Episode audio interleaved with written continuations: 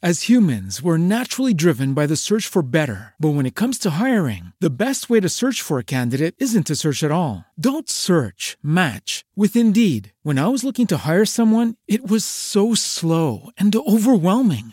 I wish I had used Indeed. If you need to hire, you need Indeed. Indeed is your matching and hiring platform, with over three hundred fifty million global monthly visitors according to Indeed data, and a matching engine that helps you find quality candidates fast. Ditch the busy work. Use Indeed for scheduling, screening, and messaging so you can connect with candidates faster. And Indeed doesn't just help you hire faster. ninety-three percent of employers agree Indeed delivers the highest quality matches compared to other job sites, according to a recent Indeed survey. And listeners of this show will get a seventy-five dollars sponsored job credit to get your jobs more visibility at Indeed.com slash podcast. That's Indeed.com slash podcast. Terms and conditions apply. Everybody in your crew identifies as either Big Mac Burger, McNuggets, or McCrispy Sandwich. But you're the Filet-O-Fish Sandwich all day. That crispy fish, that savory tartar sauce, that melty cheese, that pillowy bun. Yeah, you get it. Every time. And if you love the Filet-O-Fish, right now you can catch two of the classics you love for just six dollars. Limited time only. Price and participation may vary. Cannot be combined with any other offer. Single item at regular price. Ba-da-ba-ba-ba.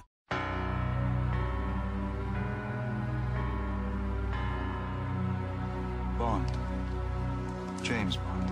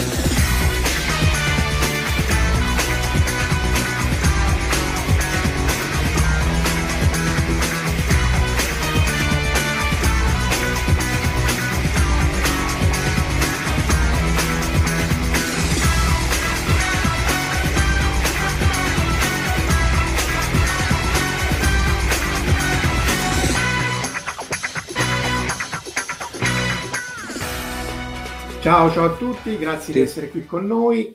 Ospite d'onore Flora Stagliano, ospite non d'onore, di disonore Omar Seravini. Esatto.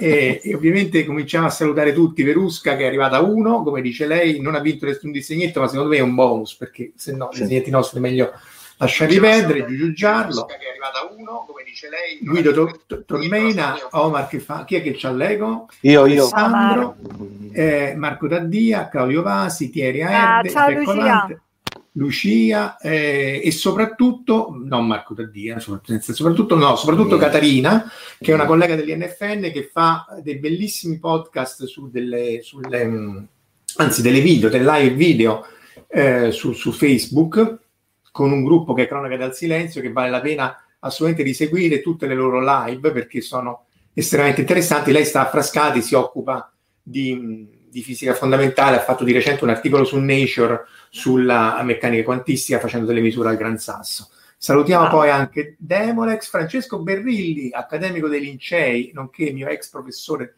d'università, Caporetto novanta e, e, tutti, e tutti gli altri che via via si aggiungeranno.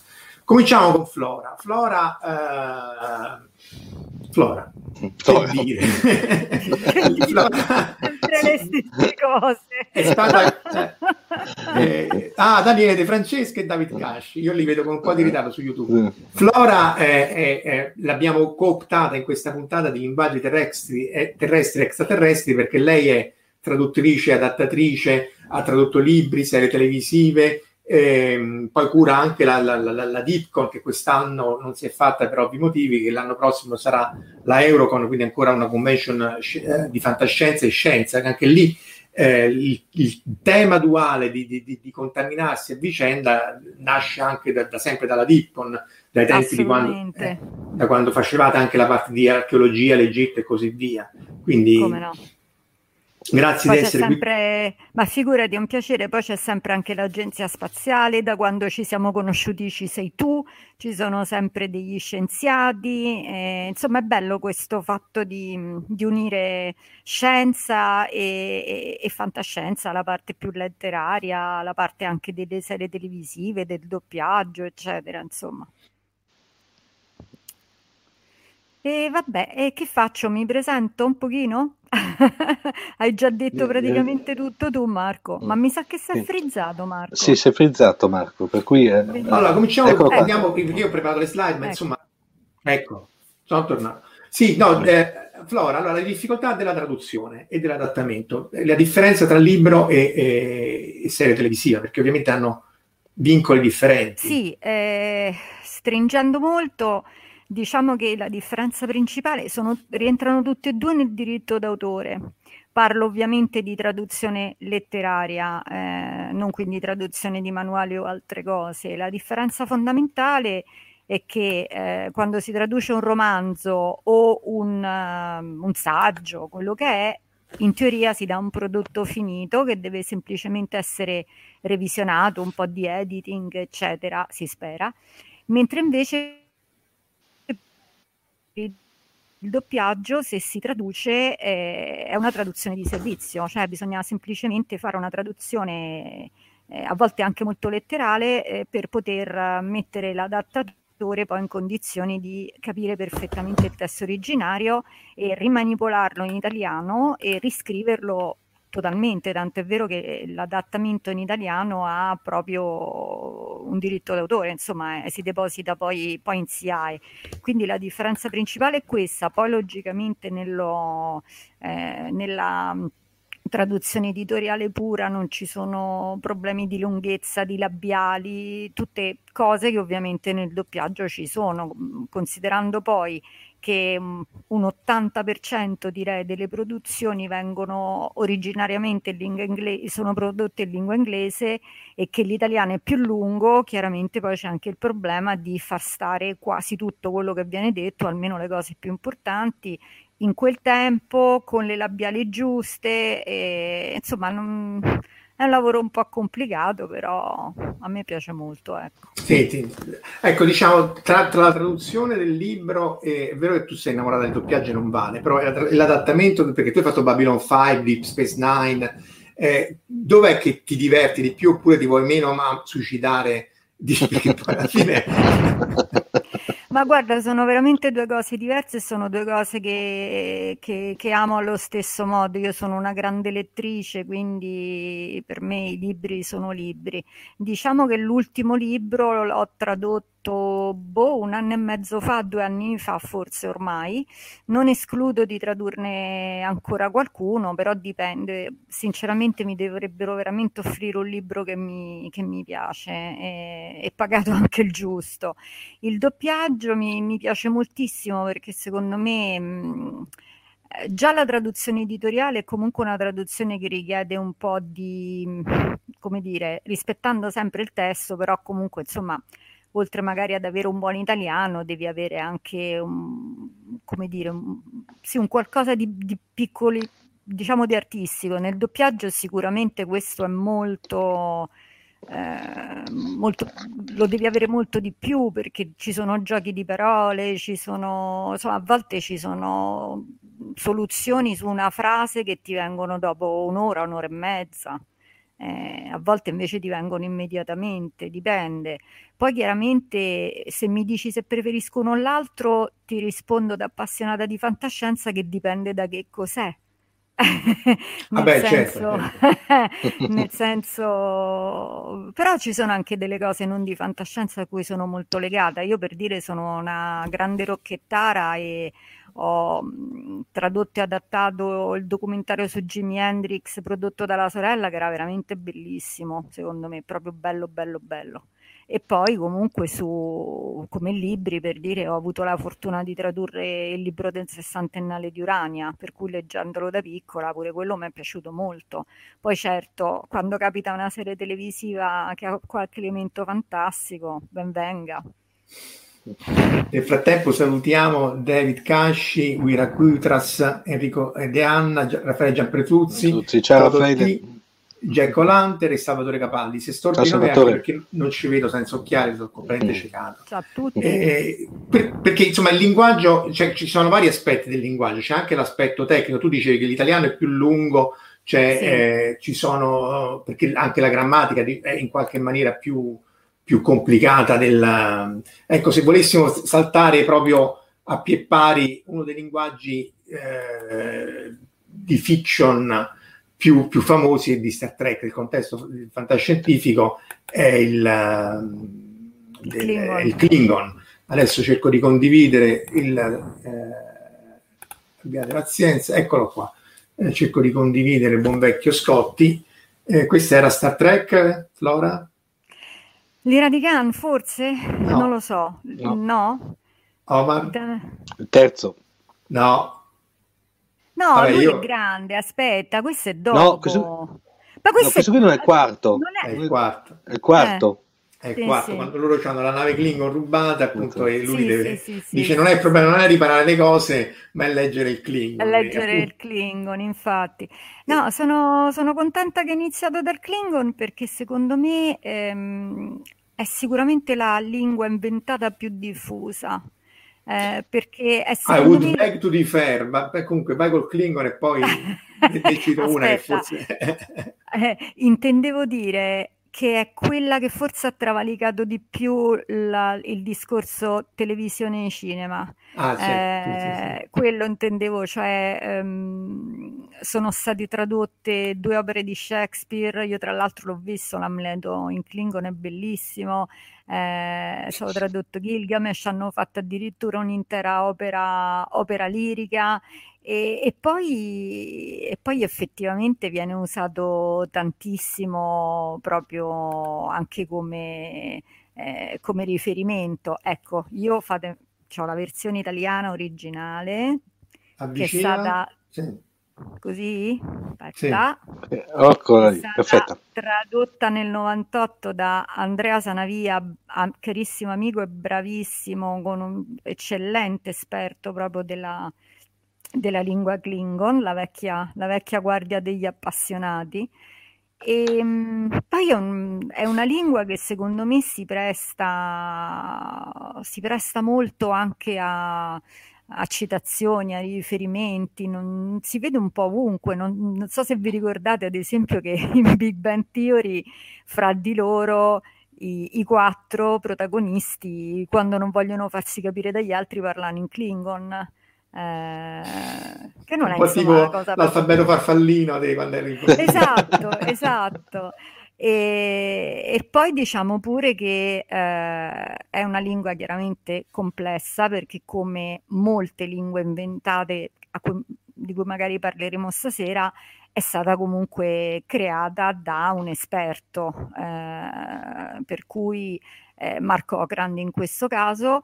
Poi è, ehm, ha avuto, diciamo, negli ultimi tempi uno, uno sviluppo piuttosto importante in Discovery, non da parte di, di Okrand, ma da parte comunque di, di Robin Stewart, che è comunque un es- un'esperta anche lei. Però Okrand rimane l'unico che può inserire eh, nuove parole nella, ah. sì, nella, nel Klingon Language, all'interno del Klingon Language Institute, che tra l'altro è un sito, quello del Klingon Language Institute, che ehm, consiglio a tutti di andare a leggere, perché soltanto la prima pagina già fa ridere, è veramente fatto bene. No, anche e perché poi... Vai, vai, scusa. Dimmi.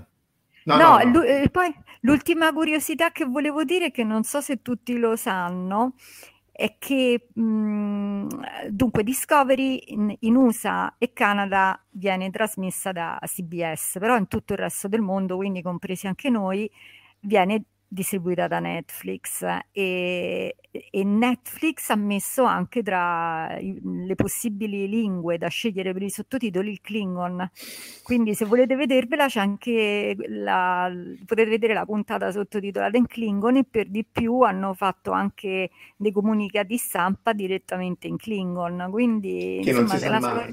No, infatti, poi magari la gente è pure più interessata a vederla, perché insomma... Beh, vediamo i commenti. C'è Verusca che dice: l'Hamlet in Klingon con tutta la buona volontà ammazzerebbe anche me. Però Verusca, come tu saprai, non puoi apprezzare Shakespeare se non l'hai sentito in The Original Klingon Edition, come esatto. dicevano in, nel, nel, nel sesto film. Quindi, eh, però c'è da dire questo, ecco, sui linguaggi inventati c'è eh, Francesco che è più vecchietto, ma manco tanto, eh. e la prima frase aliena è clatubba radanicto. E allora la domanda che io pongo a Francesco e agli altri: ma hai detto le parole le parole esatte? Te. Perché clatubba radanicto viene poi recitato eh Omar nell'armata delle tenere, nell'armata delle tenere, eh. che secondo me, secondo me per assurdo è stata lì più resa più famosa che non è che non in Ultimatum alla Terra, praticamente. Per cui... Comunque dal punto di vista proprio della traduzione è una cosa che forse non tutti pensano così subito, è che quando un traduttore si trova davanti una lingua completamente inventata è contentissimo, perché nove, nove volte su dieci la può lasciare uguale. Eh, certo. Il problema, esatto, lì il problema è se... invece è una lingua inventata partendo ad esempio dall'inglese, allora ti dovresti cercare in teoria di inventare qualcosa anche in italiano, e sul doppiaggio invece il problema poi è la pronuncia, perché eh, di solito ci dovrebbe essere un assistente al doppiaggio con un bel librettino che si scrive questo è stato pronunciato così. E però lì basta pure sentire l'originale, eh. magari non c'è l'audio, però...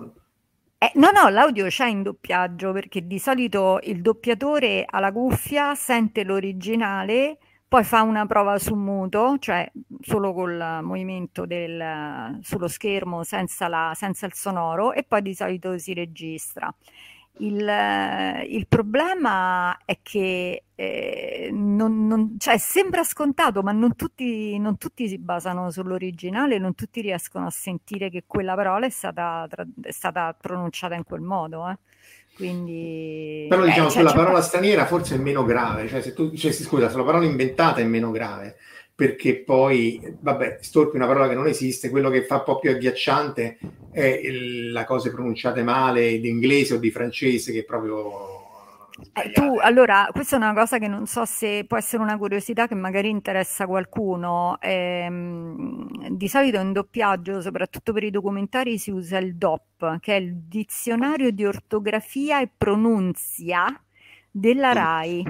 Pronunzia della RAI, se, se volete ce l'ho di là, ve lo vado a prendere per curiosità. No, e, e, e praticamente insomma c'è scritto come vanno pronunciate le cose, ed, ed è allucinante, perché siccome non tutti i doppiatori hanno studiato inglese o cose del genere, ad esempio Churchill non viene pronunciato Churchill, cioè tu, tu devi scrivere, se fai l'adattamento del documentario alla fine metti la lista delle pronunce, devi scrivere Winston Churchill, e viene pronunciato da tutti così, proprio per avere un'uniformità di, di cose, insomma. No, poi sulla pronuncia è interessante, perché l'ho visto pure una cosa del genere, fondamentalmente molte...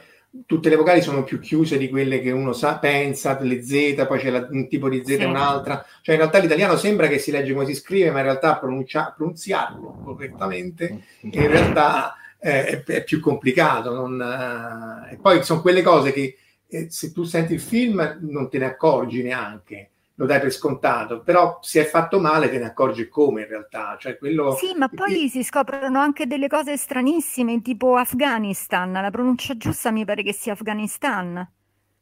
Ah, può eh, essere, no? Beh, sì, infatti io vado sempre a controllare. Poi Raffaele dice: pensate a Resistance is Futile The Borg, che sette di nove è l'unica a pronunciare in modo diverso. Non me lo ricordo. Sì, ma perché però... che non sa l'inglese. Eh. Scusa, no, perché in realtà l'inglese si può, alcune antimatter o antimatter, in realtà ci sono pronunce differenti pure di quello. Eh, Vabbè, poi dipende sì. se è inglese inglese, british, se è inglese americano. David dice un doppiatore che non sa l'inglese, e il doppiatore deve sapere l'italiano. Deve leggere Beh, l'italiano. Sì, insomma, però con le basi del visto eh, che fa il doppiatore. E vabbè, sì, la, le ex colonie, sì, Verusca, però le ex colonie sono...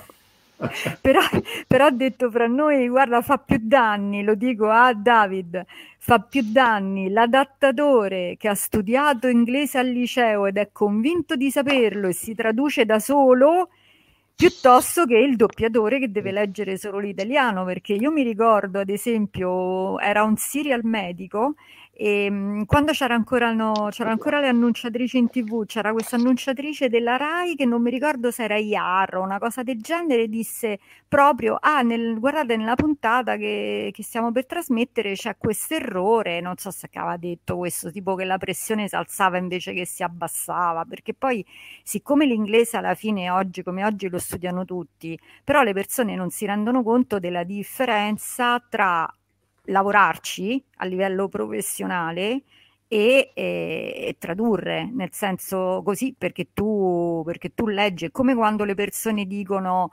ehm, ah ma il doppiaggio finirà perché tutti guardiamo le serie in inglese, a parte che stanno arrivando una marea di serie che non sono in lingua inglese, ma poi io sono curiosa, sarei curiosa di sapere effettivamente quante persone, quanti spettatori riescono a capire, non dico tanto, ma l'ottanta per cento di quello che effettivamente viene detto in una serie.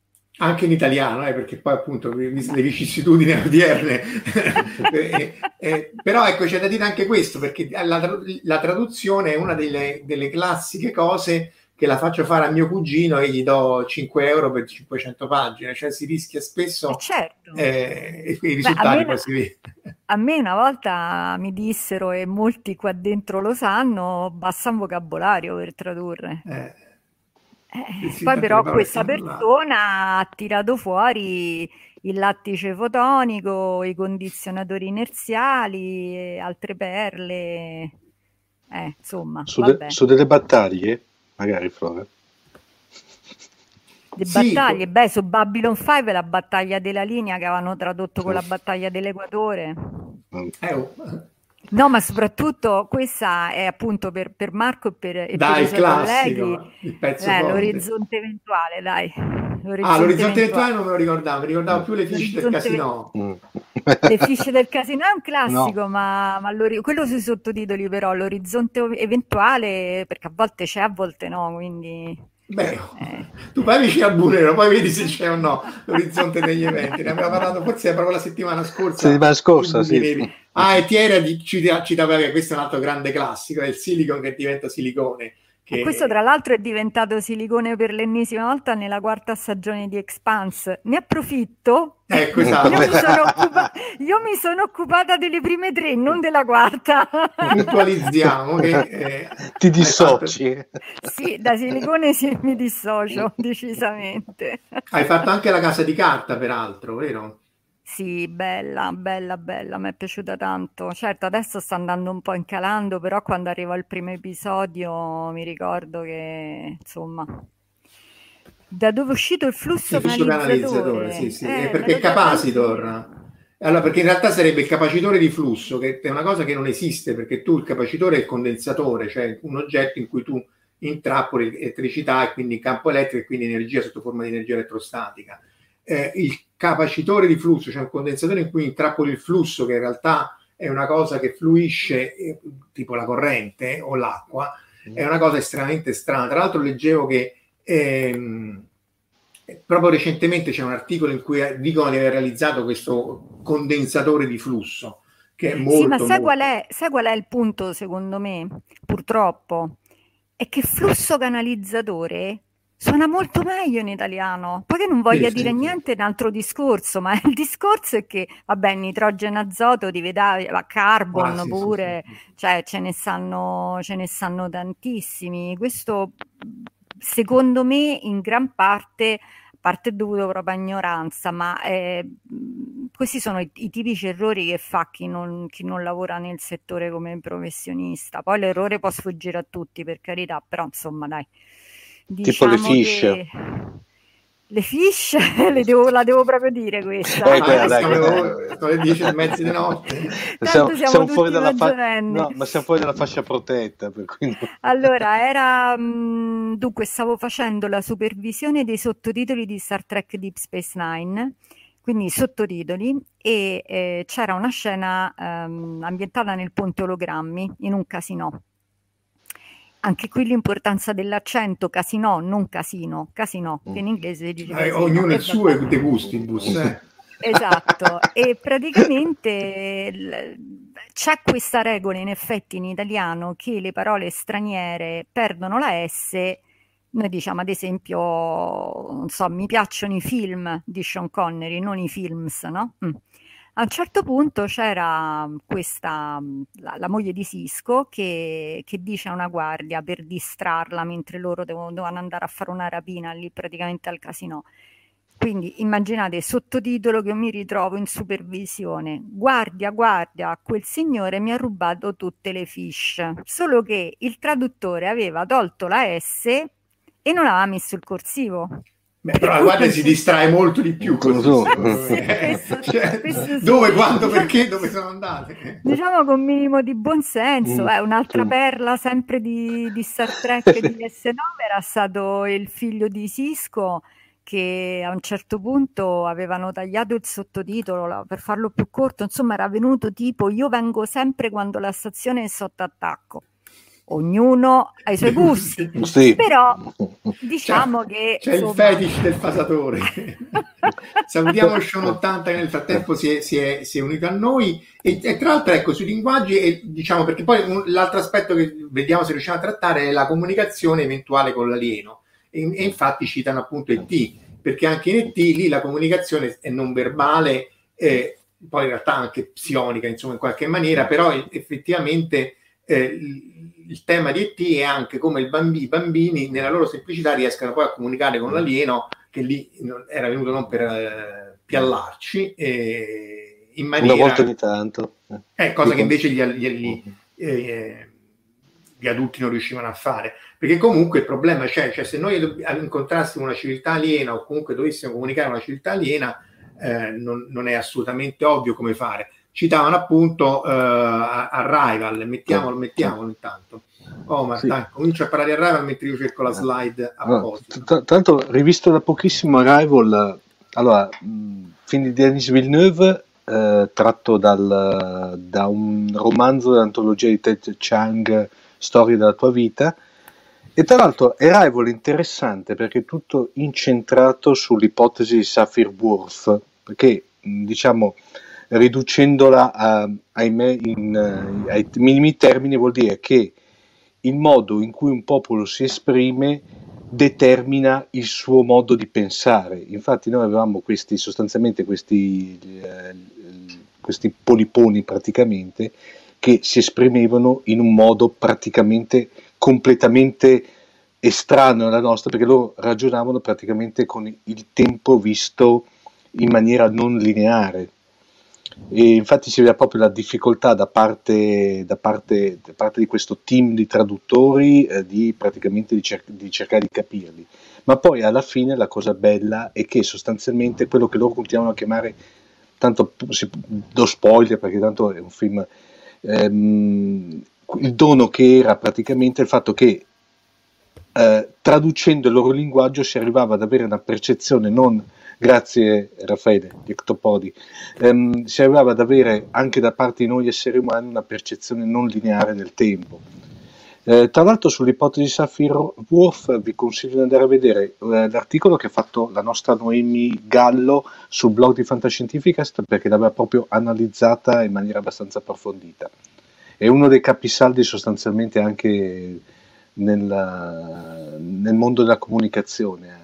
Sì, ma diciamo per il giapponese io posso confermarlo, cioè la, la struttura grammaticale e le strutture sintattiche ben si sposano a una concezione giapponese in cui eh, riesce a essere vago, a evitare, tagliando proprio con l'accetta, eh, eh, evitare le negazioni in maniera da non mettere in difficoltà l'interlocutore, quindi è chiaro che mentre la grammatica, per esempio quella italiana, latina, francese, sono più eh, anche legate a una concezione ben più strutturata del, del linguaggio, perché poi c'è da dire che tutti questi linguaggi anche inventati in realtà sono interessanti, perché es- dovendo es- per essere costruiti da zero in realtà eh, consentono di separare quello che è l'evoluzione linguistica a partire dal, da, da, dagli albori della comunicazione verbale fino a strutture grammaticali più, più complesse. Eh, vale la pena citare Eh, André Martinet, che è un famoso linguista, eh, ha, ha scritto varie opere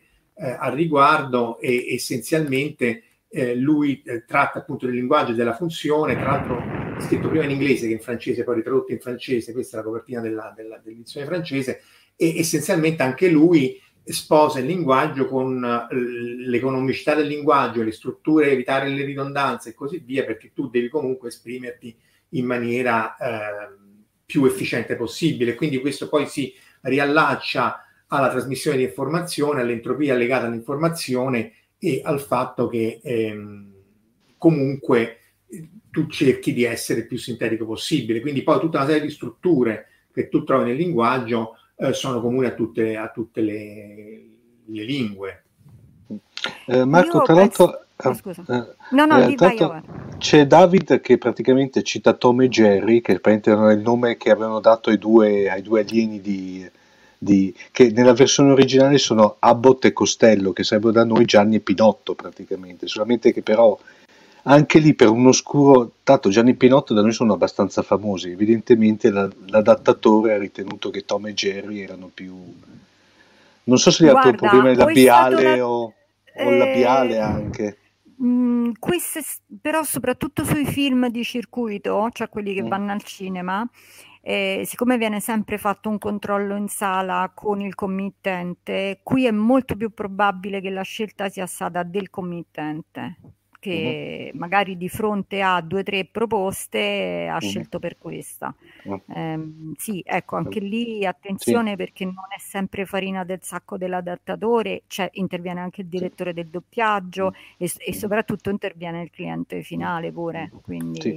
A me mi viene in mente, Flora, che non c'entra niente quella, in, cos'era, in quel Captain America, che a un certo punto lui ha la lista delle cose che le mancano ancora da fare, che qui in Italia era ascoltare Vasco Rossi, una roba del genere. Cioè, conciato, conciato veramente in maniera, era meglio, certo, che stava congelato, erano, erano più per, cioè, tra, tra, travisa, cioè non, sacrificavano l'esattezza della traduzione, l'adattamento per renderlo più consono a quello che era il nostro immaginario comune. Quindi spesso appunto si passava da cose che tu in italiano, in, in inglese non sai chi sono, tradotte in, in italiano.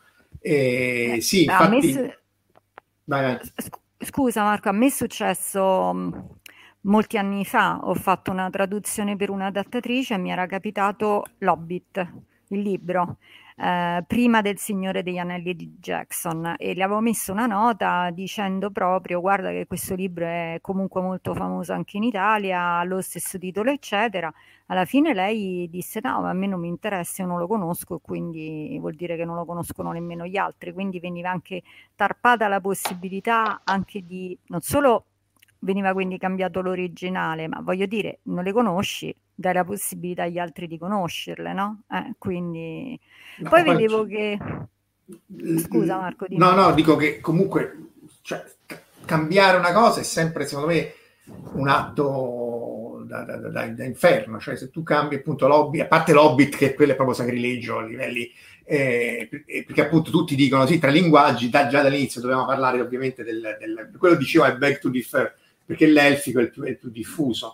Però è chiaro che se tu traduci una cosa per un'altra, se passi da Abbott e Costello a Tom e Jerry, in qualche maniera stai mutando l'opera. Eh, capisco pure perché sì, lo fai, però se ti trovo te meno pure. O comunque io sono contraria, tu lo sai qual è la mia politica. E dunque, un attimo solo che volevo rispondere a Giugiugiarlo, mm-hmm. confermandogli che eh, quello che scrive in Shining Jack Nicholson ehm, is a dull boy, com'era? Uh, uh, non me la ricordo ovviamente in inglese. All comunque, work and no play mix uh, Jack e Dal Jack Boy, Dal Boy, Boy. Eh, perfetto, mentre invece in, in italiano era, mh, è stato tradotto con Il mattino all'ora in bocca, però quello è stato Kubrick, non so come, perché a questo punto Kubrick sapeva l'italiano, sinceramente questo non lo so, però so per certo che è stato Kubrick a scegliere quella frase.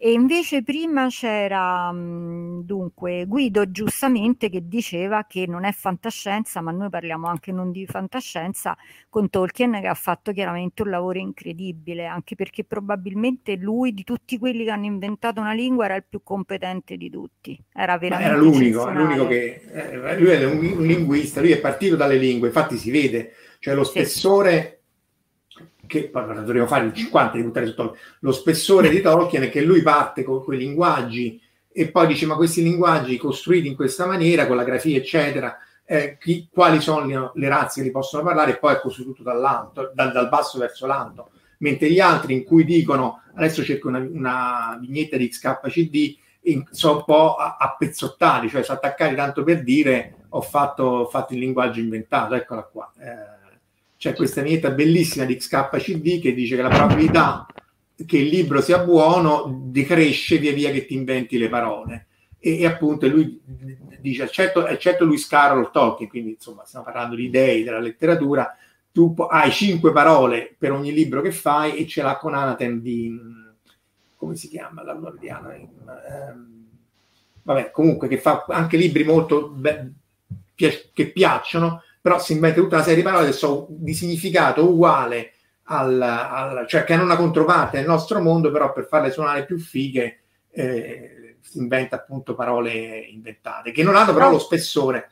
Ma infatti sono d'accordo con te, perché la differenza tra, tra Tolkien, quello che ha fatto Tolkien e gli altri, secondo me, sta proprio nella qualità di quello che lui è riuscito a fare. Intanto lui era eh, è vero che soprattutto per il Sindarin si è basato sulla, sul gaelico, però lui era anche un esperto di lingue germaniche, eh, quindi di norreno, di gotico, di inglese antico, e, e, e proprio ha fatto uno studio, eh, del resto ci ha messo quasi tutta la vita, pure se, se, sul Silmarillion eccetera, quindi non c'è dubbio che sia stata una cosa, infatti era talmente secondo me complicato che è stato uno dei motivi per cui all'inizio lui non riusciva a essere pubblicato.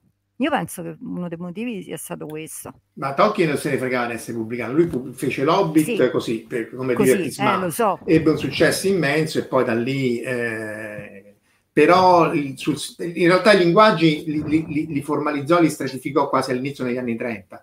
Eh, tutta la storia era in evoluzione, soprattutto quella eh, del Silmarillion, perché appunto se l'è andata a leggere, in realtà quello è un bignami, cioè un centesimo di tutte sì, le storie sì. che poi Christopher Tolkien, che stava definito il custode della Terra di Mezzo, ha in qualche maniera pubblicato anche nella versione raw, perché... E certo, quello poteva fare, era morto il padre, quindi... Eh sì, sì, sì, ma poi padre non l'avrebbe comunque con, con, concluso, perché comunque... Raffaele cita che in Kubrick, insomma Kubrick, lui aveva una, una... c'è un documentario bellissimo di questo suo aiutante italiano che racconta la vita di Kubrick, con tutte le vicissitudini eccetera eccetera, quindi sicuramente magari se l'è fatto coraggiare lui, ma l'aveva fatto per tutte le lingue, credo, la cosa del, del sì. foglio di... Sai che appunto... forse quel documentario l'ho fatto io. Ah, può forse, essere. Forse, non, perché ho fatto sicuramente un documentario su Kubrick, mi ricordo che però, eh, parliamo di secoli fa, e quindi... Eh, sì, eh, come dice David, Kubrick curava anche le versioni per l'estero. Un altro che c'ha un po' questa mania, da quello che so io, è Woody Allen. Eh, non però a livello di, di, di, di Kubrick, ovviamente, insomma. Beh, no, anche perché... no. No, però anche perché... cioè, voglio dire, è, è un punto a favore del regista che si pone il problema di come la sua opera venga eh, tradotta nella... Ma è lo stesso Beh... discorso anche per gli scrittori, perché ci sono scrittori a cui interessa solo vendere il libro all'estero e non importa poi come ah, viene reso. Eh, esatto, ci stanno invece altri che lo vogliono vendere ma vogliono anche controllare. A me mi è preso un colpo, per fortuna in positivo, quando ho tradotto il um, Hotel Transilvania della Yarbrough, che secondo me è molto meglio di Anne Rice, cioè, boh, per me sempre è molto vampiri. Più brava. Sempre vampiri, vampiro particolare, e già fare un vampiro che non è il solito vampiro, secondo me devi essere molto bravo.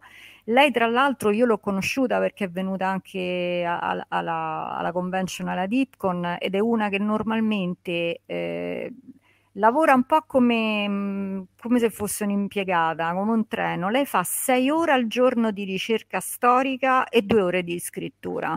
Vi dico solo che quando mi è capitato il libro tutto sull'antica Roma, io avevo mia madre che era insegnante di latino e storia, e in due non siamo riusciti a trovare certe cose. Era stata bravissima, non aveva sbagliato niente, nulla, nulla, nulla, una cosa, una cosa incredibile. E quando tradussi Hotel Transilvania, eh, che lei quando ci siamo conosciuti me l'ha autografato, mi ha scritto ah grazie per questa apparizione di, di Saint Germain, che si chiama così il vampiro, eh, una cosa tipo eccellente traduzione, non mi ricordo, al che io la guardo sorridendo e faccio, beh, sulla fiducia, perché tanto dice, no, no, che fiducia, io c'ho il nonno italiano, un colpo. Ah, proprio come una cozza. Sì, esatto, e lei aveva, siccome aveva quattro nonni di quattro paesi europei diversi, al traduttore olandese gli aveva, gli aveva rifiutato la traduzione, l'aveva fatta rifare. Meno male che l'ho saputo dopo, perché vi assicuro che è un incubo quello. Veramente Beh, farlo durante, durante, infatti, farlo Mamma sapendolo mia. deve essere... Sì, deve sì. essere... Ci da giugiarlo che anche la Pixar, eh, anche la Disney, insomma, adattano proprio la scena con la traduzione. Oramai quelle sono tutte eh, file di testo e quando fanno il rendering, mettono il rendering traducendolo. E questo è ancora più lodevole, perché trattandosi soprattutto di film, almeno apparentemente per bambini, non è ovvio che poi il bambino sappia... Eh. No, però è una pratica che, mh, ad esempio, Netflix fa, almeno io in adattamento l'ho notato, cioè noi dobbiamo, noi adattatori dobbiamo inserire eh, proprio degli insert, loro i cartelli li vogliono che si chiamino insert, numerarli, e molto spesso dobbiamo compilare un file a parte, cioè consegnare il, il file dell'adattamento che va in doppiaggio, poi un file degli insert a parte, perché poi gli insert vengono appunto sostituiti con le scritte italiane o i sottopancia, e di solito questa cosa non viene fatta in Italia, viene fatta direttamente giù in America, infatti bisogna mettergli il time code e tutto quanto. Poi su Netflix ci sarebbe da aprire anche un altro discorso, perché ehm, ha un po' azzoppato, ha crea- dato un problema in più al doppiaggio, perché il... Um, Il primo controllo lo fa fare a un software e, e praticamente pretende la corrispondenza del, delle sillabe. Essendo l'italiano più lungo, come abbiamo detto, eh, a volte c'è qualche trucco per rubare un, due, un paio di sillabe, che sembra poco ma è tanto in adattamento. Se ad esempio un attore la battuta la comincia che è di schiena, di spalle come si dice, lo puoi far anticipare un pochino e magari recuperi una parola. Questo con Netflix non si può fare, però sono anche aperti a ehm, eccezioni, perché ad esempio in, in Expanse noi avevamo il grosso, un grosso problema quando si parlava della protomolecola, e a un certo punto c'erano due scienziati e uno diceva che era airborne. E... nato nell'aria aerea, eh, cioè si trasmette per via aerea, non è che poi, e come fai a fare trasete? Era di schiena, quindi il problema non c'era, però c'era il problema delle sillabe. Lì è stato secondo me molto bravo il direttore, che ha insistito, ha detto questo si può dire solo in questo modo, ce lo dovete far passare, e l'hanno fatto passare, infatti. Quindi no, interessante, perché appunto spesso tu dicevi che spesso la soluzione della traduzione la trovi dopo parecchio tempo, perché è un po' tipo le parole crociate, perché eh, lì si vede, cioè se tu lo, leggi la traduzione dici ah sì, questo corrisponde, il modo migliore di dirlo, però a priori non è per niente ovvio che dare una parola come la tradurresti in quel contesto in maniera che renda, che non ci siano errori eccetera eh, eccetera eccetera. Quindi Eh, dicono aerobica, ma aerobica vuol dire che usa l'aria per, per, per, per, per vivere, è anaerobico, eh, no? Quasi. Infatti, eh, infatti. Tra l'altro l'italiano, ecco, io azzardo un grafico, non so se si vede, questa è la distribuzione delle lettere del, del Treccani. Quindi eh, il dizionario Treccani ha centosedicimila parole, queste quante parole hanno quante lettere, e vabbè, qui se sono due o tre lettere è chiaro che Eh, due lettere eh, possono essere sul massimo ventisei per ventisei lettere, eh, parole e così via, e c'è questa distribuzione per cui in, le parole in, nel dizionario sono in media lunghe dieci lettere, quindi l'italiano è una, è una lingua abbastanza lunga. Poi quando parli, questa lunga. È scala logaritmica, la media è cinque, questo credo che sia noto a chi scrive, legge, fa, insomma, che la media delle, delle, delle lettere per parola eh, in italiano è, è cinque, e questa è la distribuzione delle parole Del, del nome della rosa in scala logaritmica. Quindi vedete che c'è eh, la maggior parte delle parole sono molto brevi, tra, curiosamente, ma questo è tipico di tutti gli autori, cioè l'italiano proprio si usano meno parole di quattro lettere, non so se tu sai perché, Flora, io non sono riuscito a trovarla. No, no, sinceramente, sinceramente non lo so, non lo so e poi ero rimasta sconvolta da David che dice vogliamo parlare della versione italiana di Evangelion. No, no, no, perché, perché se cominciamo quella allora dovremmo parlare della, della nuova traduzione di Tolkien che fa impallidire le, eh. le, le, le guerre, le guerre eh, di Evangelion, che sono proprio una goccia rispetto a quello che sta succedendo nella traduzione di Tolkien, e quello no, perché se, non si conclude niente. Però eh, polemica per polemica io vi posso far vedere questo, che è il confronto tra Tre metri sopra il cielo e Il nome della rosa. Allora, essenzialmente in nero è la distribuzione delle lunghezze delle parole del Tre metri sopra il cielo, in percentuale, no? Quindi vuol dire che il venti per cento delle parole, il ventuno per cento delle parole del Tre metri sopra il cielo è di tre lettere, e mentre il nome della rosa è di diciotto lettere. Vedete che entrambi hanno questa cosa, scusate, di due lettere, poi scende con tre lettere, hanno tutte e due questa uh, picco negativo, cioè ci sono proprio meno parole, intorno al dieci per cento di quattro lettere, e poi risalgono a cinque lettere. La cosa divertente è che appunto, è vero che ti piace vincere facile, ma appunto il, il, il tre metri sopra il cielo è più, usa parole più corte, cioè ci sono molte meno parole in percentuale del nome della rosa, che invece c'ha questa coda lunga di otto, dieci, dodici e così via, perché comunque è un romanzo più complesso rispetto a un romanzo uh, per i giovani eh, come... come noi. Mi sono vergognata a scaricarlo, però devo dire che eh... infatti se, Diera tu, dice... se tu pensi che io me lo sono trovato in mano perché all'epoca mia nipote l'ha avuto come lettura per l'estate alle medie da scuola, a scuola, cioè le professoresse a scuola, a scuola io sono rimasta proprio... Vabbè. Beh, questo però insomma, è veramente stupido, chiudi Alt F quattro, perché com'è un insegnante che ti consiglia questa cosa? Eh... Eh, e sono rimasta stupida anch'io, che ti devo dire, non, non, non, non lo so comunque. E volevo dire una cosa, prima secondo me Marco hai detto una cosa molto giusta, cioè che comunque il, il linguaggio, secondo me, il linguaggio caratterizza... Mh, anche il modo di essere di un popolo, no? Cioè il modo di essere di un popolo si trasmette nel linguaggio e viceversa. Secondo me questo è stato fatto molto bene in Expanse, col belter Creole o Langbelta che, che dir si voglia, nel senso che prima di tutto, vabbè, mh, tratto ovviamente dalla serie di, di, di, di, di, di romanzi di Cory che ha vinto anche il premio Go, per chi non lo sapesse Cory in realtà sono due scrittori di cui uno tra l'altro è il braccio destro di, di George Martin. Nei romanzi è appena accennato, cioè c'è qualche parola qui e lì. Nella serie televisiva hanno fatto questa scelta secondo me molto azzeccata di ehm, sviluppare meglio il linguaggio. Eh, hai messo giustamente Anne, perché noi eh, Anne è una persona fantastica che mi ha veramente stupito, lei è un'appassionata di Expanse che si è messa a studiare il Langbelta e si è messa anche a insegnarlo, e io vi giuro che a Fiuggi ho assistito a quaranta minuti di telefonata in Langbelta tra lei e, e l'altro ragazzo che stava giù in America con cui lei studia, quaranta minuti di telefonata come se io facessi una telefonata in francese, non lo so, lei parlava tranquillamente il Langbelta. Quello che mh, io trovo che sia fatto molto bene, e lo dico per chi magari Expanse non l'ha letto o non l'ha vista, è che eh, questa lingua è parlata dai centuriani, cioè dai poveracci praticamente, che eh, vivono nella cosiddetta fascia, nella cintura di asteroidi, che sono chiaramente più derelitti, dei reietti, sfruttati, eccetera, eccetera, e che naturalmente vengono da posti più disperati del mondo.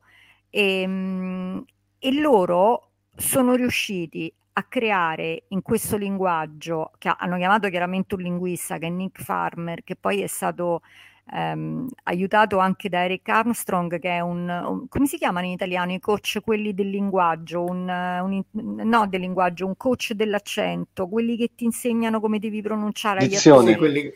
Ecco, grazie, non mi veniva, di dizione, e, mh, e praticamente siccome questa lingua, cioè sono partiti dal presupposto che sono finiti in questa fascia di asteroidi tutte le persone più, più povere di, di, di, provenienti da tutte le parti della Terra, no? Quindi si basa su... è una lingua creola di base, però c'ha influenze mh, italiane, spagnole, tedesche, slave, polacche, un po' di tutto. E, e tra l'altro ogni attore, questo lo dico per chi l'ha vista in originale, ogni attore che parla cinturiano lo parla in modo diverso. Ciao! Abbiamo un ospite. E quindi, insomma, secondo me da questo punto di vista è fatto, è fatto molto bene. Anche lì noi nelle prime tre stagioni avevamo fatto, secondo me, un buon lavoro, perché avevamo cercato, come era, era fatto in originale, di inserire le parole eh, proprio mh, di Belta nella, nella frase italiana, come era stato fatto in inglese. Comunque, vabbè. Eh, Marco, non ti si sente. Si trovava sia in Blade Runner, in cui c'era questa commistione sì, di sì, cinese, giapponese e, e, e in, in, in qualche maniera ispanico eh, anche un po'. Sì, sì, ah sì, sì, giusto. Una, quindi in qualche maniera la, la cosa sì, sì, sì, già, già c'aveva le sue anticipazioni. Il fatto che, e poi soprattutto anche forse scolle, in maniera scorrelata nel Nome della Rosa, cioè Salvatore. Di sì, penitenziario, cioè eh, il penitenziario di Salvatore che doveva farlo eh, Pippo, eh, no, eh, Franco Franchi, tra l'altro l'ha fatto poi magistralmente eh, adesso mi sfugge il nome, l'attore francese, però eh, e, e quello pure in qualche maniera eh, richiama la commissione dei linguaggi di, di, di, di un'Europa ancora in cui le, le lingue non sono eh, cristallizzate e...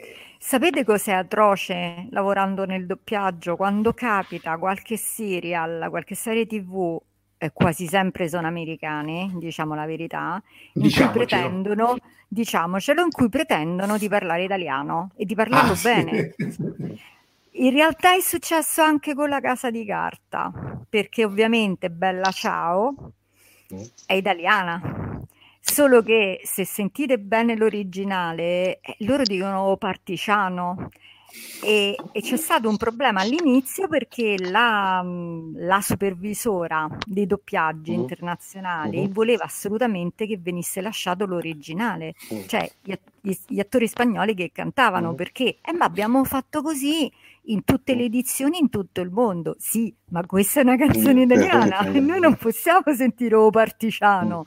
E, e anche nella, nella quarta stagione, l'ultima insomma, quando ci sono i monaci che, che cantano, eh, alcuni si sente che non sono italiani, però oh, questo è niente, ma, ma, Beh, ma sono capitate delle cose allucinanti. No, Flora, non so se è vero che tra l'altro narra la leggenda che eh, in origine Staglio e Ollio praticamente aveva questa parlata strana perché per ottimizzare i, la distribuzione venivano doppiati in origine da attori italo-americani che ormai di italiano non sapevano, non lo sapevano più pronunciare in maniera corretta, per cui avevano preso questa cadenza che originariamente sembrava una presa in giro, in pratica loro, per loro era italiano quello, no? Sì, sì, per cui, ma, per cui... ma io mi sono trovata veramente, cioè tanto per darvi un'idea, mi è capitato di intervistare il cast di Voyager per, per Canal mm. Jimmy.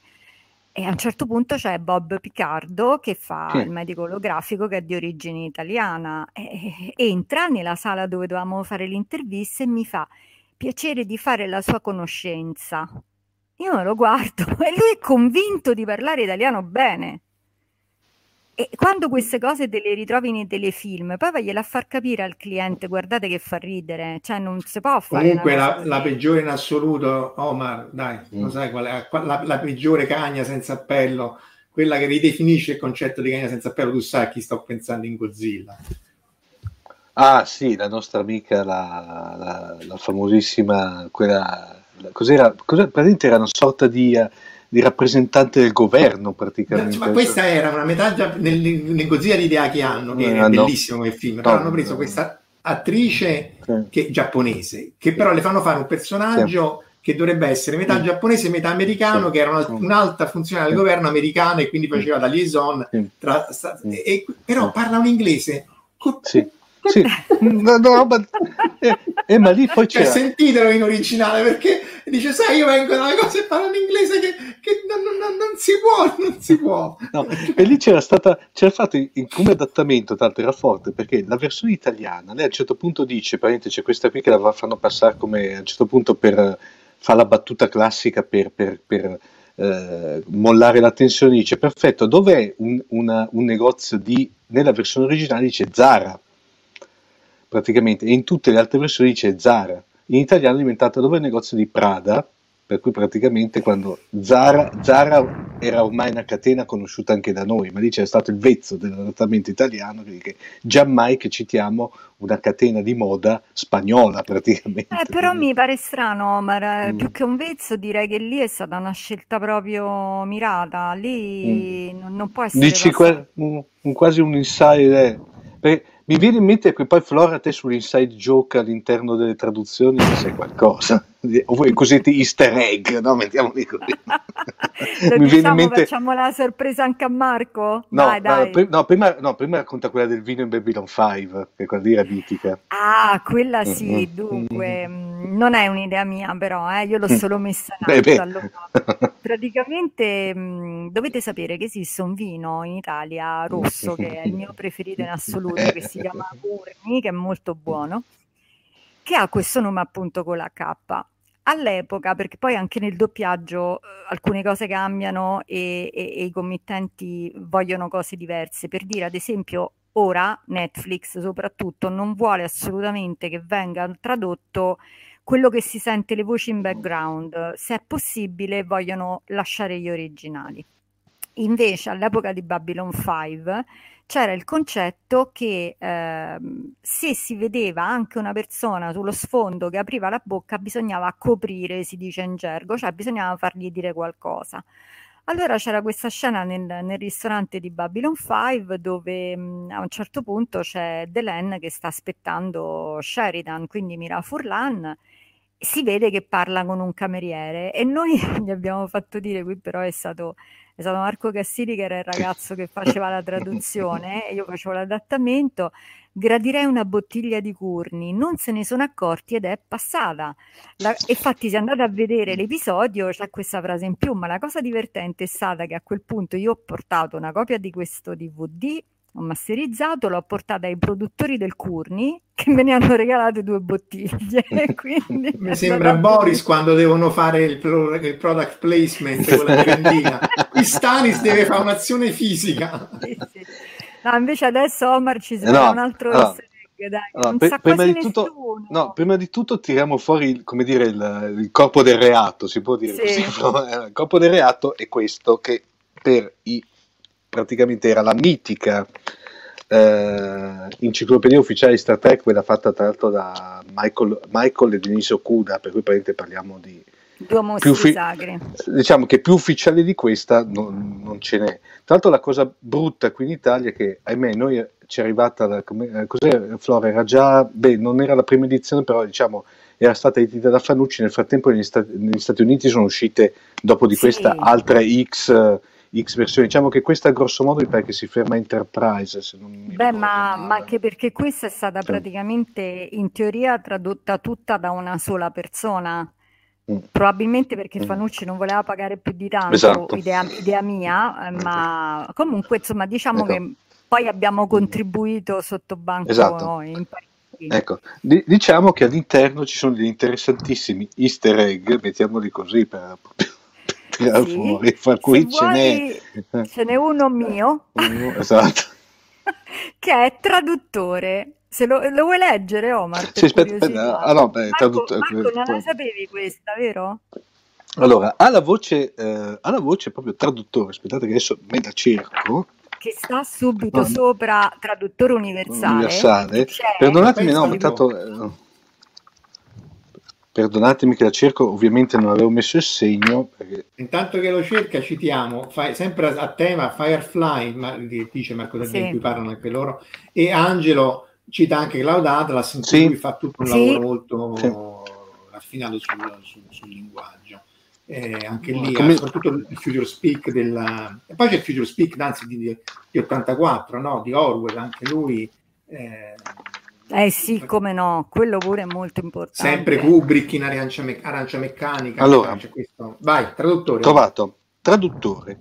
Individuo che, a causa di un guasto o della mancanza del traduttore universale, funge da interprete tra varie razze, subendone spesso però, no, spesso però le conseguenze negative.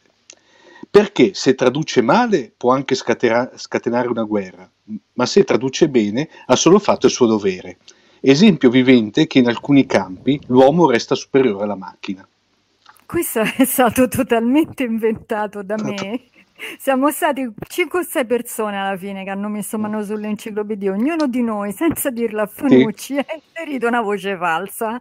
Per esempio, l'altra, l'altra che le citavo a Flora, che è l'altra, è questa è che qui ovviamente... Non me le ricordo tutte adesso. È, è per i più attempati, per cui praticamente, come dire, non dico sì, della mia generazione, ma è, vediamo se la tro- eccolo qui. A un certo punto c'è la voce Mackenzie. Allora, vediamo se qui i, quelli più della mia, della, della mia età colgono la, la, la citazione, che astronauta terrestre, partito il diciotto settembre da Houston per la prima missione su Giove. Durante il viaggio la nave di Mackenzie subisce un guasto inizialmente ritenuto banale. Dalla Terra si vede un'esplosione, dopodiché la sala controllo riceve una, de- una debole trasmissione contenente la sola parola soccorso. Qui vi do un piccolo, uh, un piccolo aiuto, help me. Per cosa. Poi silenzio e niente più. Si ritiene che Mackenzie sia esploso in volo. Il giovane astronauta lascia moglie e figlio. Dopo alc- alcuni anni dopo la conclusione di questa triste storia è stata scritta una, una canzone sull'astronauta intitolata Help Me. Parliamo dei Dick Dick, per cui praticamente. No, no, non sono i Beatles, Raffaele, no, Dick. La versione italiana, tra l'altro. Sì. Sugli adattamenti c'è Emilio che cita l'anno sbagliato dell'attacco a Pearl Harbor. Ci siamo forse arresi quando i nazisti hanno bombardato Pearl Harbor. E poi questo non lo conosco, Guido, il ciclo della luna di Ian no. McDonald, che è molto bello, è molto bello, a parte che Ian è, è bravissimo a scrivere, ha appena vinto il premio Europa come miglior um, romanzo europeo. E sì, io ho letto il primo e vabbè, lui poi è bravissimo, secondo me. Ah, tra l'altro diamo un'anticipazione a, alla Eurocon, a McDonald sarà è il primo ospite ufficiale che ha confermato. Ecco, allora anticipazione per anticipazione, perché allora ci sarebbe da dire che il traduttore del lockdown se ne frega, nel senso che sta sempre in lockdown perenne, quindi questa anche è la tua parte e anche l'adattatore. Però poi tu fai la parte, la parte invece fisica, almeno in epoca, è di organizzare, come dicevamo nell'introduzione, la DeepCon, che è questa convention di fantascienza che ha visto la partecipazione di, di, delle più grandi stelle eh, della fantascienza, appunto, e del fantasy, perché appunto abbiamo eh, avuto Babylon cinque in tempi storici, quelli di U F O addirittura, eh, di Star Trek, di, di tantissimi eh, attori, e anche però anche persone, c'era um, Eric Stilwell che ha scritto Yesterday's Enterprise, quindi anche gente che della produzione. A luglio tornerà anche lui a luglio. E beh, mo lui sta in Francia, tra l'altro, quindi anche più, più dietro. E appunto, però quest'anno duemilaventuno dovrebbe, non è la DeepCon, cioè solo italiana, ma è europea. Eh, sì. Speriamo che non sia uno Zoom europeo, insomma. No, infatti, allora eh, no, p- prima di tutto g- grazie Marco della fiducia, ma io in realtà sono la coordinatrice, diciamo, dell'organizzazione, che è fatta da moltissime persone, moltissimi ragazzi di questa associazione culturale di cui fate parte tutti e due, che si chiama Deep Space One. E, e praticamente sono ventuno anni che organizziamo questa, questa convention, che si chiama appunto DeepCon, da Deep Space One, e per la seconda volta siamo stati scelti dalla ciao che Stefano Petroni, ciao, siamo stati scelti dai rappresentanti delle nazioni della European Science Fiction Society, che è praticamente l'organizzazione che, ehm, come dire, che riunisce eh, appunto gli appassionati, diciamo, di fantascienza europea. E per la seconda volta ci hanno, hanno dato all'Italia e a noi l'incarico di organizzare una Eurocon, cioè una convention europea della fantascienza. L'abbiamo già fatto nel duemilanove. Eh, chi fosse curioso può trovare dei, dei report in inglese molto lusinghieri, devo dire, anche perché, ragazzi, parliamoci chiaro, cioè, siamo italiani, si mangia, si beve, i contenuti ci stanno, sono anche molto interessanti per forza, insomma, che poi veniamo, veniamo apprezzati, ecco, magari non buttiamoci giù troppo, perché poi noi italiani, se ci mettiamo le cose, le sappiamo fare pure bene, abbiamo anche delle ottime eccellenze. E, mh, dovevamo farla a marzo prossimo, però per il problema appunto del Covid eccetera l'abbiamo spostata a metà luglio, dal quindici al diciotto. E, ah sì, adesso Marco lo racconto cosa è successo praticamente. Dunque, la prima volta, quando l'abbiamo vinta nel duemilanove, l'abbiamo organizzata nel duemilanove, nel duemilaotto abbiamo presentato il cosiddetto bid, avevamo contro la Svezia ed è stato bellissimo perché sono arrivati questi ragazzi svedesi preparatissimi, presentazioni in PowerPoint, questo, quello, quell'altro. Noi eravamo con un pacco di fotografie scattate così, eh, io che parlavo, alla fine però Eh, del conteggio noi un mazzo così di, di, di voti di delegati e gli svedesi così, anche perché il colpo di grazia effettivamente era stato dato la domenica, il sabato si faceva la presentazione, la domenica c'era il voto, quando io avevo detto che le bevande erano comprese nei pasti, quindi quando hanno sentito vino e birra gratis, figuriamoci. E, hanno votato invece gli svedesi per voi, eh, probabilmente sì. E quest'anno i rumeni, dunque noi ci siamo presentati l'anno scorso praticamente, no, due anni fa ormai a, a Belfast, perché ogni anno cambia la Eurocon, e ci, do, ci dovevamo scontrare contro i rumeni che hanno pensato quattro giorni prima di abbandonare, quindi praticamente abbiamo vinto così a, tavoli, per, a tavolino a tavolino, a tavolino è... sì, vabbè, però mh, ecco, insomma, se, se qualcuno vuole fare l'esperienza di una convention mh, particolare, perché la convention europea c'ha una bellissima atmosfera, veramente bella, anche perché ehm, in Europa tutti, tutti, quasi tutti sono abituati a essere quello che io definisco il fan completo di fantascienza, cioè legge, vede la televisione, vede i film, legge i fumetti, non disdegna nessuno dei mezzi a disposizione e anzi si cerca proprio di, di fare anche dei panel che, un po' come Neil Gaiman, io perché cerco di avere Neil Gaiman, mi piacerebbe tantissimo come club avere Neil Gaiman come ospite, perché Neil Gaiman ha vinto il premio Hugo come romanzo, il, è stato l'unico a vincerlo con graphic novel, con Sandman, ha vinto il premio come miglior sceneggiatore dell'anno per un episodio di Doctor Who. Ecco, la Dipcon vuole essere questo, e a parte questo, come Marco ha detto anche all'inizio, c'è una grossa parte scientifica, perché abbiamo già avuto per l'Euro con il patrocinio dell'Agenzia Spaziale Italiana, eh, la collaborazione dell'Istituto Nazionale di Fisica, di Fisica Nucleare, E, e tante altre cose. Poi tu, Marco, insomma, dillo che ci il C N R, questo... no? Abbiamo avuto anche, esatto, chieste in Antartide con eh, no, perché diciamo c'è, c'è da dire questo, quello che mi interessava e poi interessa molti eh, della nostra età è che non, cioè, avere sì la star è anche figo, ma è più interessante gli aspetti tecnici. Allora, per l'aspetto tecnico appunto la fantascienza c'è, cioè la, la parte scientifica, cioè una credibilità, e quindi poi ci sono contributi da chi poi si occupa di scienza a vari livelli.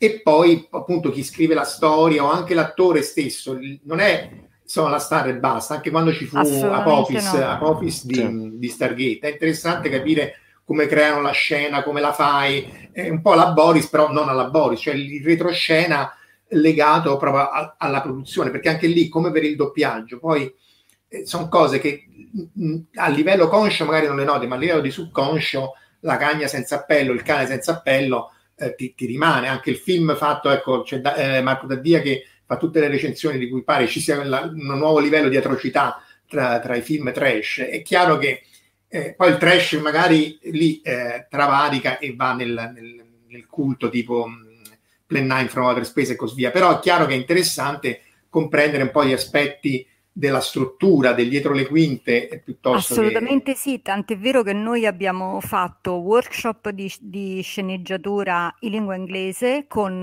Lolita Faggio e Eric Stilwell che hai citato prima. Lolita Faggio viene ogni anno e lei ha lavorato per tredici anni in Star Trek, era la coordinatrice delle sceneggiature e soprattutto era la persona ovviamente prima di Enterprise, era la persona incaricata di mantenere la continuity, cioè in pratica di eh, evitare che dicessero cavolate che, non, che andavano contro quello che era stato detto prima, con, contro il canon.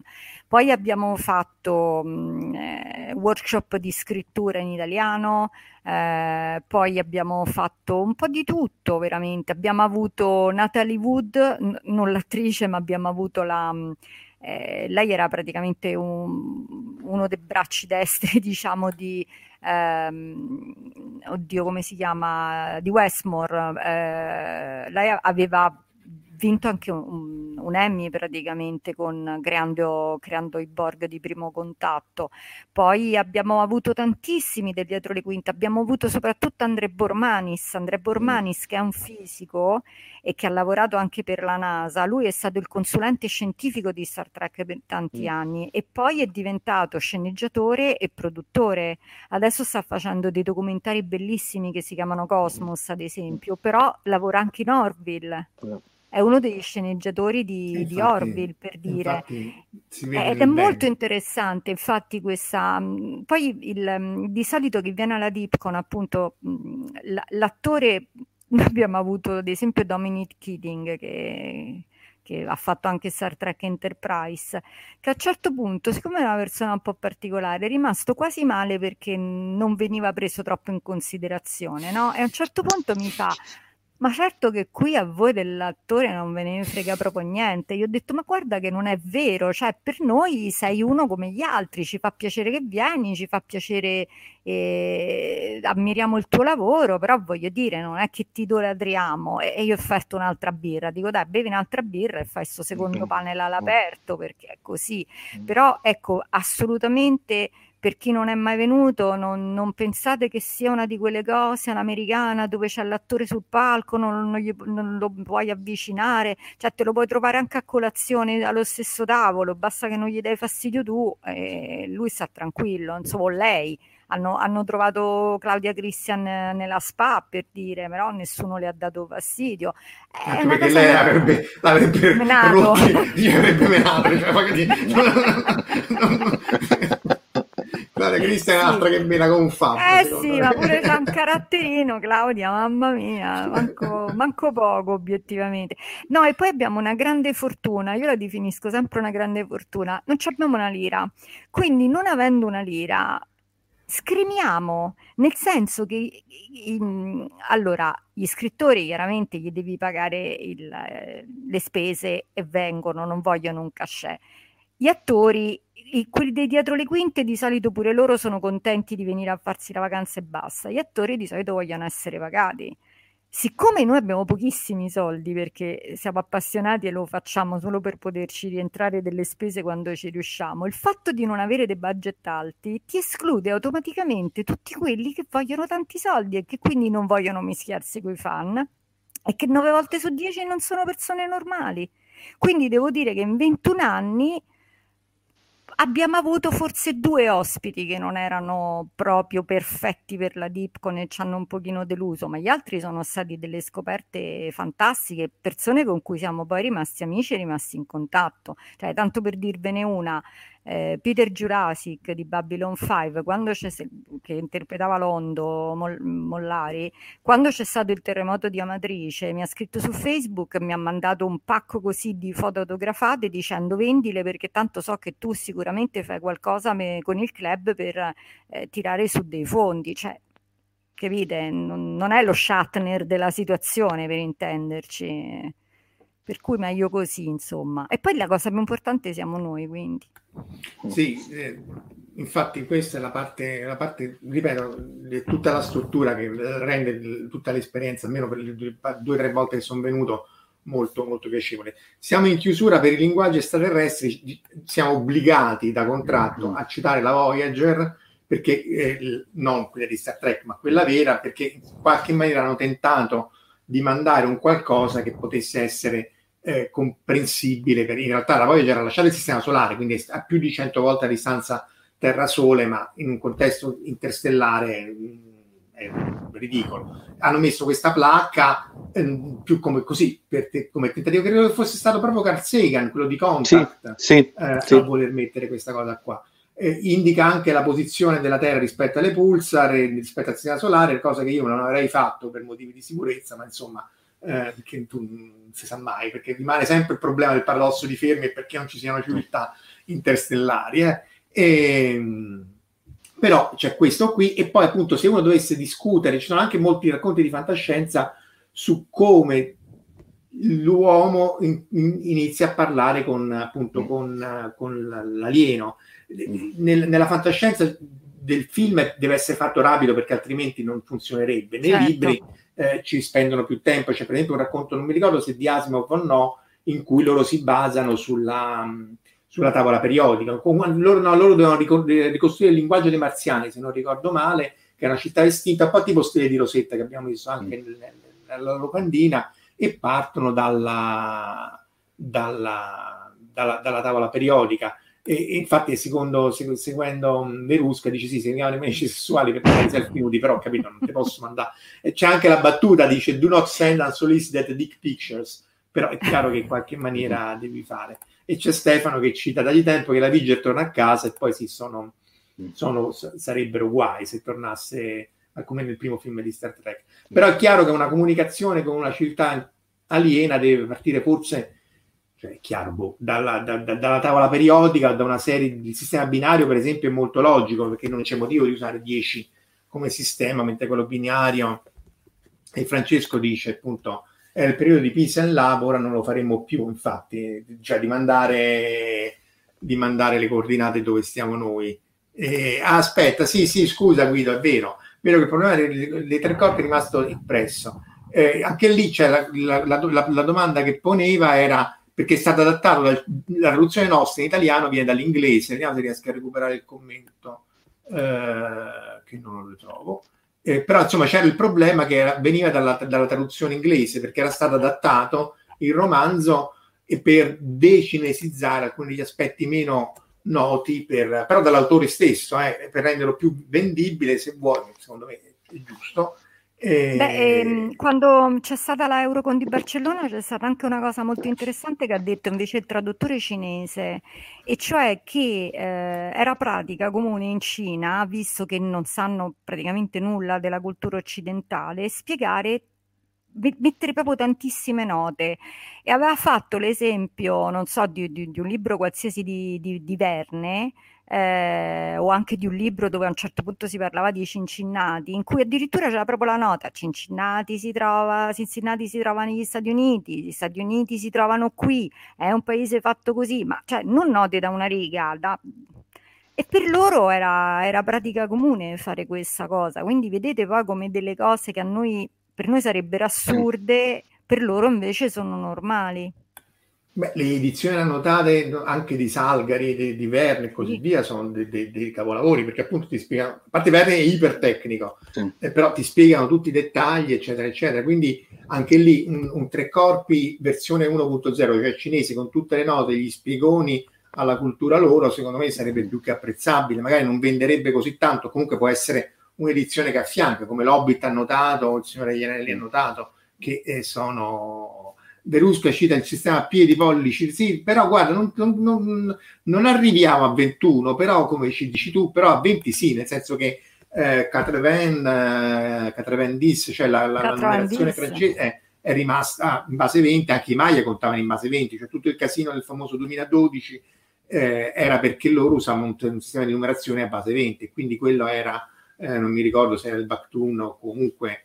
Un, un multiplo della, della, del, della loro, del loro computo degli anni.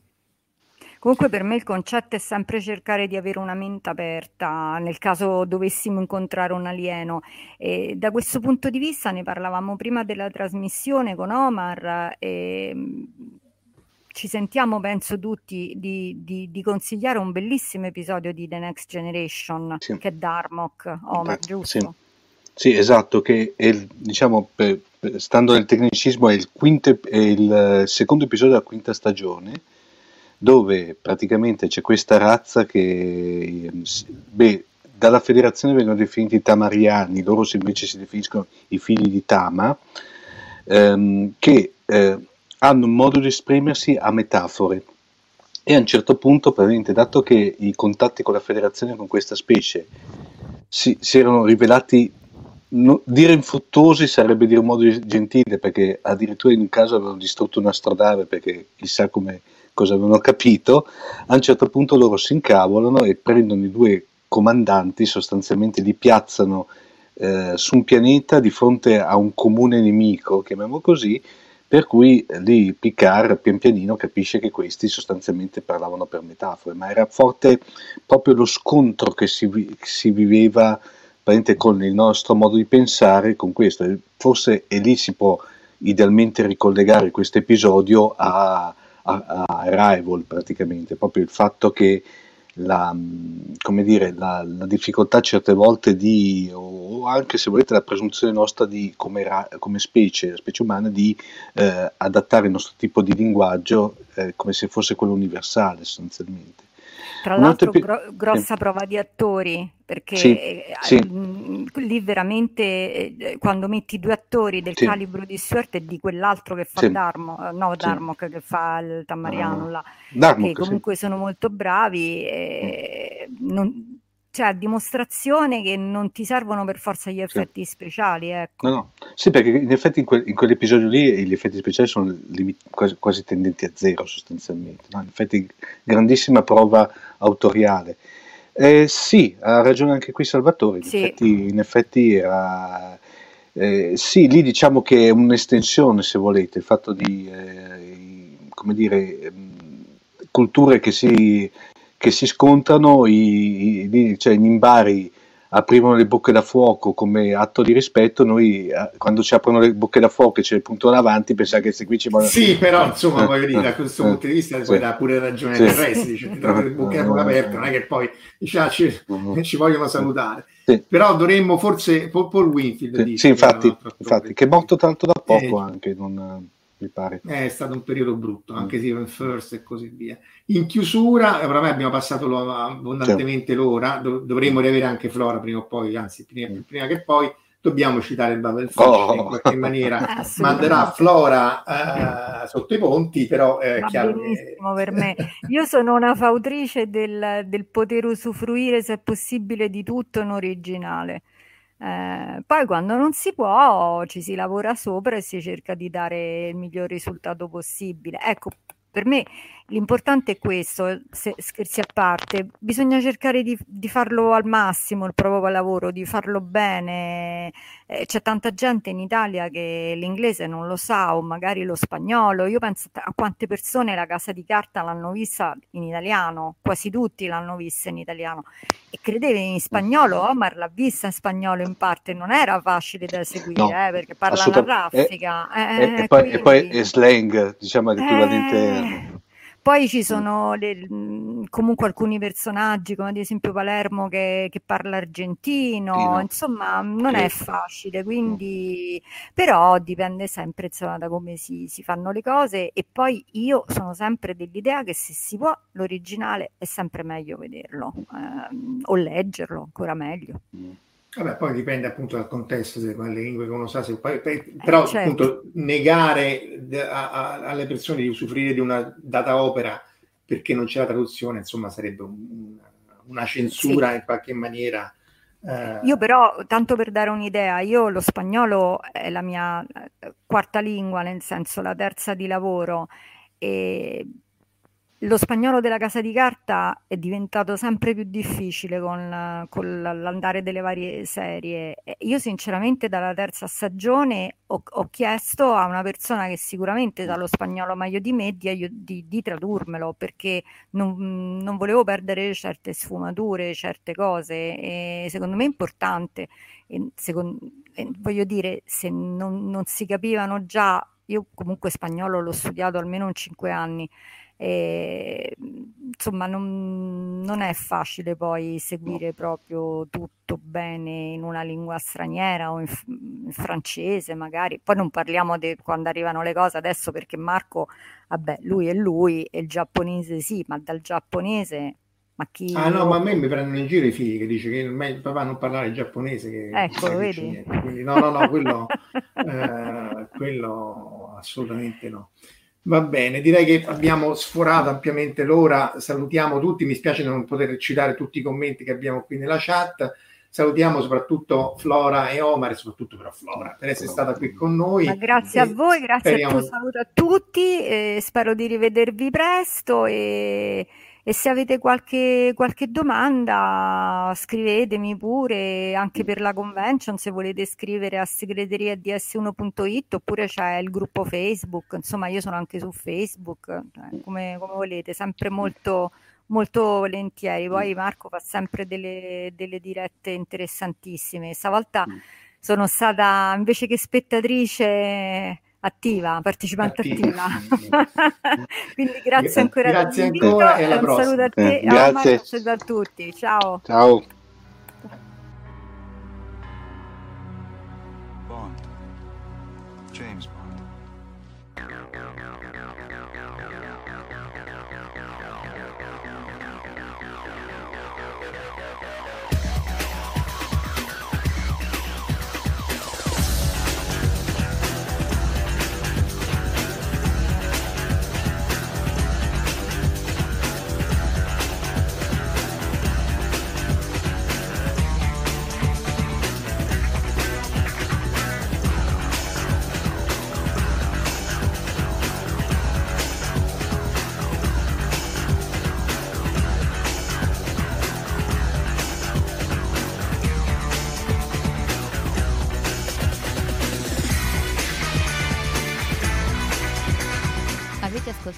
Fantascientifica, podcast di fantascienza e cronache della galassia, da un'idea di Paolo Bianchi e Omar Serafini, con il contributo cibernetico del Cylon Prof Massimo De Santo. Potete seguirci ed interagire con noi sul nostro sito fantascientificast punto it, su Facebook alla pagina Fantascientificast, su Twitter sul profilo at fantascicast, sul nostro canale Telegram t punto me slash fantascientificast, sulla nostra community Telegram t punto me slash fsccommunity. Se siete particolarmente timidi potete utilizzare la vecchia, cara e affidabile posta elettronica scrivendoci all'indirizzo redazione at fantascientificast punto it. Tutte le puntate sono disponibili sul nostro sito, su Apple iTunes, su Spotify e su Podbean all'indirizzo podcast punto fantascientificast punto it. Se volete, potete lasciarci una valutazione a cinque stelle su Apple iTunes ed offrirci una birra romulana o un gotto esplosivo pangalattico, sostenendoci tramite una donazione PayPal utilizzando l'apposito pulsante sul nostro sito. Fantascientificast è una produzione amatoriale. Non si intende infrangere alcun copyright, i cui diritti appartengono ai rispettivi detentori. Autorizzazione S I A E cinque sei uno due I cinque tre cinque nove. Nessun bite e nessun tribolo sono stati maltrattati durante la produzione di questo podcast. Alexa quattro e l'equipaggio di Fantascientificast vi augurano lunga vita e prosperità e vi danno appuntamento alla prossima puntata lungo la rotta di Kessel.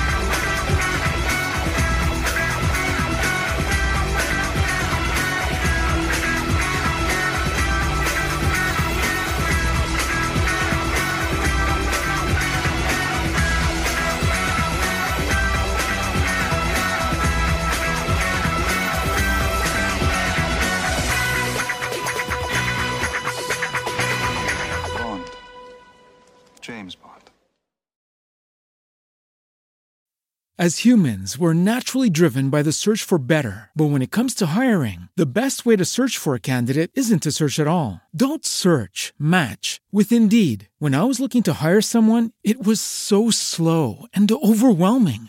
I wish I had used Indeed. If you need to hire, you need Indeed. Indeed is your matching and hiring platform, with over three hundred fifty million global monthly visitors according to Indeed data, and a matching engine that helps you find quality candidates fast. Ditch the busy work. Use Indeed for scheduling, screening, and messaging so you can connect with candidates faster. And Indeed doesn't just help you hire faster. ninety-three percent of employers agree Indeed delivers the highest quality matches compared to other job sites, according to a recent Indeed survey. And listeners of this show will get a seventy-five dollars sponsored job credit to get your jobs more visibility at Indeed.com slash podcast. That's Indeed.com slash podcast. Terms and conditions apply.